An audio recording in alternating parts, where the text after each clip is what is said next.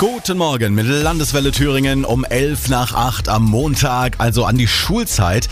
Da denken viele von uns ja doch gerne zurück bis, ja, bis es dann zu den Abi-Prüfungen kam. Nägel kauen, schwitzen, was kommen da wohl für Aufgaben? Heute müssen die Thüringer Gymnasiasten in Bio, Chemie und Physik ran. Es werden quasi die Daniel Düsentriebs der Zukunft gesucht. Aber manchmal kommen ja große Erfindungen auch einfach durch Zufall zustande, wie zum Beispiel etwas, das Sie vielleicht auf Arbeit heute in der Hand halten. Christian Buri, Post-its.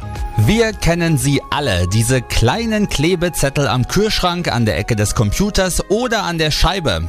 Die Post-it-Zettel sind rein zufällig entstanden. Basis für diesen kleinen Papierzettel ist ein wiederverwendbarer Kleber. Dieser entsteht durch einen Anpressdruck und der sorgt für eine gute Haftung. Entwickelt wurde der vom Wissenschaftler Dr. Spencer Silver. Aber egal in welcher Abteilung er angefragt hat, niemand brauchte das Zeug. Es war Spencer Silvers Kollege Art Fry, der das Material auf seinem Buchlesezeichen verschmierte und zack war der Verwendungszweck für den Kleber da. Das Post-it war geboren. Ach, ich wünschte auch, ich würde durch Zufall mal was erfinden.